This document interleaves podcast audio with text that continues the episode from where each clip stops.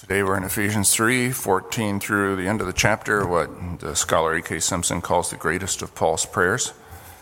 Um, I'd encourage you to pick up a Go Deep sheet before you leave. They're out there by the door. You can look through that and go over your, the text then, again, on your own and get more out of it. Or you can go to Lockwood church dot org. You'll find the Go Deep questions on the website with lots of other useful information there, so I encourage you to do them. Ephesians four, or three, fourteen through nineteen, Paul's writing, "For this reason I kneel before the Father, from whom his whole family in heaven and on earth derives its name.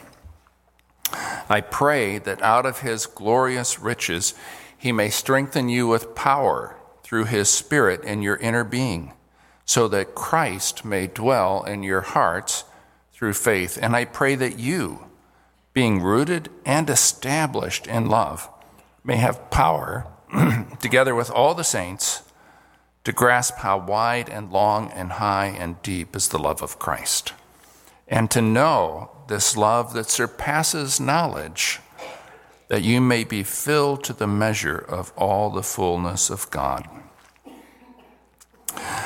Kevin just prayed that we would be a church of prayer. Well, let me ask you, why? Why pray? To be more specific, let me ask you, why do you pray? And I guess to be more specific still, why do you pray for other people? Uh, friends or, or family, uh, your kingdom comrades here um, or in other churches. We often talk about what to pray. Here's our prayer list. We don't often talk about why to pray. I suspect, and this is true of me, I suspect that we usually pray because we're aware of a need or a discomfort or a threat. We pray when we see danger coming to someone, their health, their security, their faith. But when we're unaware of a threat, we don't usually think to pray. That we don't think to pray when things are going well betrays a faulty understanding of what prayer is for, and probably a false belief that God left us here to muddle through and keep ourselves intact in the process. But when that becomes more than we can handle, then it's time to pray. But do you see what that reveals about our view of God? We think he's like the butler in a Jeeves novel, the smartest, most capable person around who, for some reason or other, has nothing else to do in life than to help us get through our scrapes and make us comfortable. But to, to think that is to misconstrue our purpose here, as well as God's, his role and ours. The Apostle Paul doesn't think of God as if he were our Jeeves in heaven. Now, it's not that he doesn't want us to pray about our needs. He tells us to do precisely that, to present our requests to God. But most of Paul's prayers don't seem to come out of a sense of discomfort or of fear or even of need. They come out of a readiness to join God in what he's doing. That's different than a readiness for God to join us in what we're doing. Verse fourteen, Paul says, "For this reason I kneel before the Father." For this reason. Now, we've seen this over and over again. Paul likes to explain the reason for his prayers. He told the Colossians that he'd been praying for them ever since he heard of their faith and their love. He told the Ephesians something similar. He was excited when he heard what these Christians were doing, and he wanted to support them with his prayers. It's a little tougher to understand what prompted this prayer. Once again, he mentions there's a reason for it, but it's hard to be sure what that reason is. If you compare verse fourteen to verse one, you'll see they begin exactly the same way. For this reason. But in verse one, Paul interrupted himself with what amounts to a long parenthesis. The N I V conveys this with a dash, like he broke off what he was about to say to say something else. Most scholars believe that when he gets to verse fourteen, he finally comes back to what he wanted to say originally in verse one.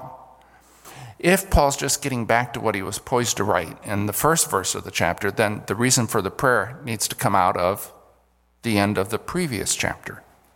So at the end of chapter two, Paul wrote about what God has done to bring Gentiles like the Ephesians and the Colossians into his people. He also wrote about what God is doing, not just what he's done, but what he's doing to build his people, Jews and Gentiles alike, into a magnificent living temple in which God can dwell and through which God can act. That's tremendously exciting to Paul, and it sends him to his knees in prayer. However, I think Paul's reason for this prayer must also include the truth he mentions in verse twelve, that through Jesus it's possible for people to bring their requests directly to Almighty God and he'll listen. To bring them to God with freedom and confidence. That's too great an opportunity for Paul to miss. So he requests God's help for the Ephesians' role in the, the Living Temple project. That's why he kneels before the Father. Kneeling to pray was not all that common in Judaism. The normal posture for prayer was standing, eyes lifted to heaven, arms raised. When someone kneeled, now there are examples of this, uh, like Jesus in the garden, Paul on the beach uh, with the Ephesian elders. It was a sign of submission to God and of deep emotion. When Paul was awed by the amazing wisdom of God in bringing the Jews and Gentiles together in this living temple project, and, and he saw it happening before his eyes, it brought him to his knees. The principal request in this prayer, there, there, there are actually multiple requests that flow out of this, but the principal request in this prayer is for God to give. You don't actually see that in English usually, but it, it's a request that God will give. Paul knows he's a giver. The Ephesians strengthening power. He asked them to do this out of his glorious riches, or better, according to his glorious riches. Paul's not asking God to deplete his riches by giving some of them to the Ephesians. He's asking the Father, the infinitely wealthy, incomparably generous God, to give in a way that's consistent with his famous largesse. Paul is not asking the Father to give these Christians money. He's asking him to strengthen them, to give them power. You realize God wants to empower you. He wants you to be strong and capable. Our culture talks a lot about empowering people.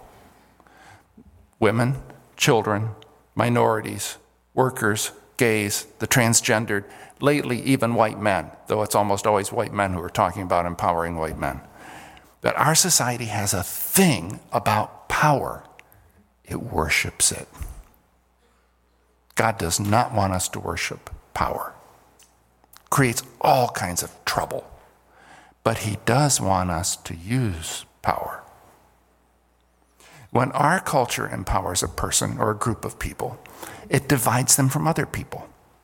That's how cultural power works. It raises some up by forcing others down. God's power isn't like that. It doesn't divide, it unites. God's power does not enable people to get their way. It enables them to walk with others in God's way. God's power doesn't provoke resentment. It generates love. Now, hold on to this thought. God wants to empower you. God, this is C S Lewis, seems to do nothing of himself which he can possibly delegate to his creatures. He commands us to do slowly and blunderingly what he could do perfectly and in the twinkling of an eye. He empowers us. But why? What, what does God want to accomplish by empowering us? Why does Paul ask God to strengthen the Ephesians, literally, to strengthen them with power? Before answering the why question, Paul brings up the where question. Where is this strengthening power going? And he says it's going to the inner being, as the N I V has it. Some translations put it the inner person. It could also be translated the inside man. Other than its lack of gender sensitivity, I prefer that one. See, God has an inside man or woman working undercover in you if you've been born again. And that inside man needs to be resourced, reinforced, empowered if the work is to succeed. Look at verse sixteen. Let me give you a, a more literal translation. That he might give you, according to the wealth of his glory, to be strengthened with power through his Spirit in the inside man. The word the N I V translates strengthened there is only used three other times in the New Testament. Twice of the boy Jesus, who grew and became strong. That's this word. It's very important to God that we become strong. A great deal depends on that. I've met parents who do not empower their children, even when they're twenty or thirty years old. I could almost believe they prefer their children to remain weak so they can control them. God's not that kind of parent. He wants his children to become strong. He wants you to become strong. There's an important reason for that. Now look at verses sixteen and seventeen where Paul answers the why question. I pray that out of his glorious riches he may strengthen you with power through his Spirit in your inner being. Why? So you can be independent? No. So you can be tough? Not really.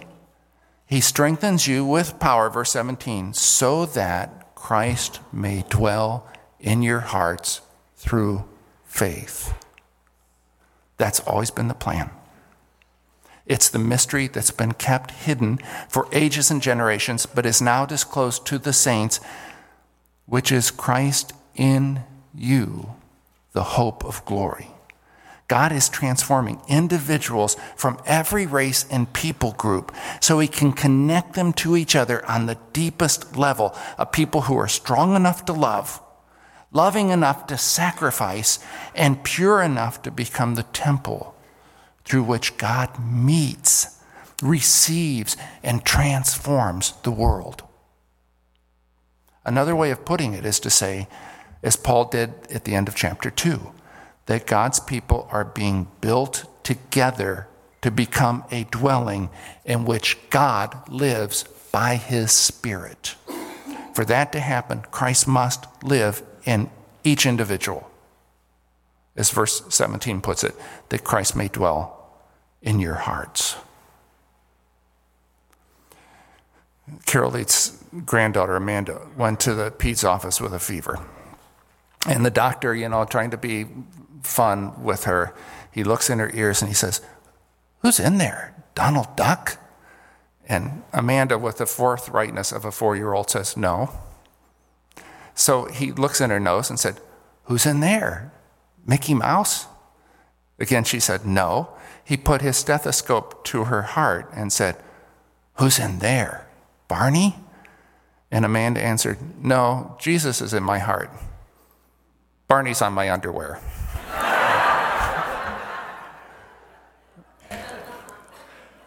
Jesus is in my heart. More precisely, Jesus is in our hearts. Remember what that is, the command center of every person who has faith in God and has confessed Jesus is Lord, the world's rightful ruler and our leader. What we share with each other and with the Tiwi believers in Australia, the Wolofs in Senegal, Papuans, Inuits, Ojibwe, Quechua, Hmong, and every other people group you can name, what we share is Jesus in our hearts. He's the connector.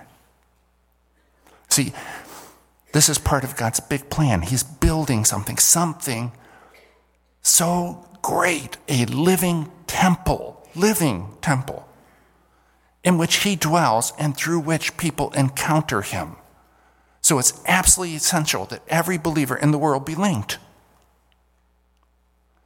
Computing offers a helpful analogy. There's a supercomputer in Barcelona. Actually, there's quite a few supercomputers in Barcelona.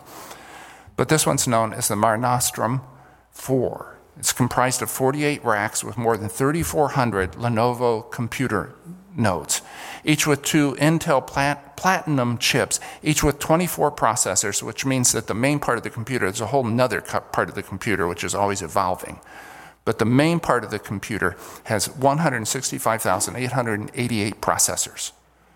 To date, And I say to date because the computer keeps growing. The cost is somewhere around a quarter of a billion dollars. Some years ago, Virginia Polytech made its own supercomputer. It cost about five million dollars. They used faculty, technicians, and students to design a supercomputer from eleven hundred Apple Mac computers they bought off the shelf. And they built it in one month. The, the, Mare, the MareNostrum computers have been being built for years and years and years and years. By linking every one of those eleven hundred computers, they made a supercomputer. And similarly, by linking every one of us with the same operating system, Christ, not Intel inside, but Christ inside, God is making a living temple. There's another kind of distributive computing known as quasi-opportunistic supercomputing, in which the processors, it uses lots and lots of processors, just like these other ones, only they're geographically separated. They're not all in the same room, cooled by some, you know, super cooling system, but they're all networked. They're all connected. The actual work is distributed through all of these various computers across great distances. That's like Jesus' people. He unites them and is present in each of them by his Spirit, wherever they are. And the network key, if you will, is faith in Jesus. Christ dwells in each person's heart by faith, verse seventeen. So these believers are united together, even though they're separated by thousands of miles and have never met each other. They don't even know what the others are doing. The one controlling the network does, though. The goal, as we've seen, is the universal rule over all things in heaven and on earth under one head, even Christ. See, that's big.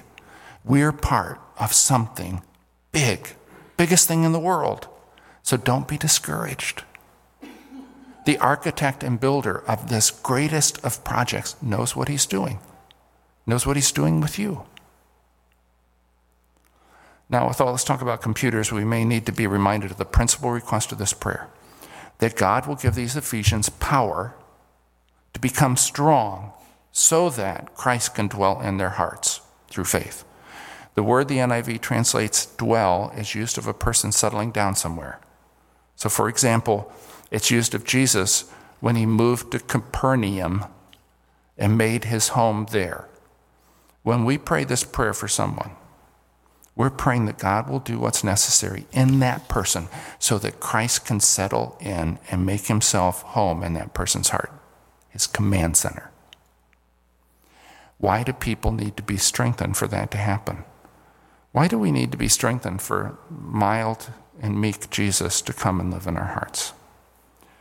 Because genuine conversion is like a spiritual earthquake. Christ is bigger than your heart. If he comes to dwell in you, you'll need to be renovated. Walls will be knocked out, the structure reinforced. Imagine that the President of the United States was forced to relocate from, from the White House to your house. Uh, you say yes to having him come. What happens then? Well, his forces come in, evaluate, and they start changing things. You need a fiber optic network. The entire house will need to be reinforced and shielded. A wing will be needed over here, and another one added there, and walls need to be moved, and ceilings raised, and tunnels digged, and on and on and on and on. You think having the President dwell in your house would require fewer changes than having Christ, the ruler of heaven and earth, dwell in your hearts? You need to be strengthened for that. It is a major project. A moment ago, I used the word conversion in regard to that project. Many people think of conversion as an instantaneous thing. I wasn't a Christian, I converted, now I am. That's not the way it works. Conversion is a process that begins even before Christ comes to live in us, even before we're aware of what's going on. It begins with the Spirit's work to prepare our hearts and minds. Then we say yes to God. We think of that as the moment, and it is a hugely important moment. But when we say yes to God, the Spirit begins changing us on the inside. That's what's in mind in verse sixteen, where Paul prays for the Ephesians to be strengthened with power through his Spirit in their inner being, in the inside man. Conversion continues throughout a person's life on earth, and I expect in heaven. That's why believers in Jesus keep growing, changing, becoming, if you won't misunderstand me, becoming bigger. The process can be uncomfortable. Knocking out our carefully constructed walls can be painful. Raising the ceiling can be scary. And the tools that God uses are sharp and disruptive. But no one ever said that being a Christian was for wimps. That's why God's inside man or woman needs to be empowered. Paul asked God to give power to these Ephesians, and we should ask God to give that power to us. We're going to need it.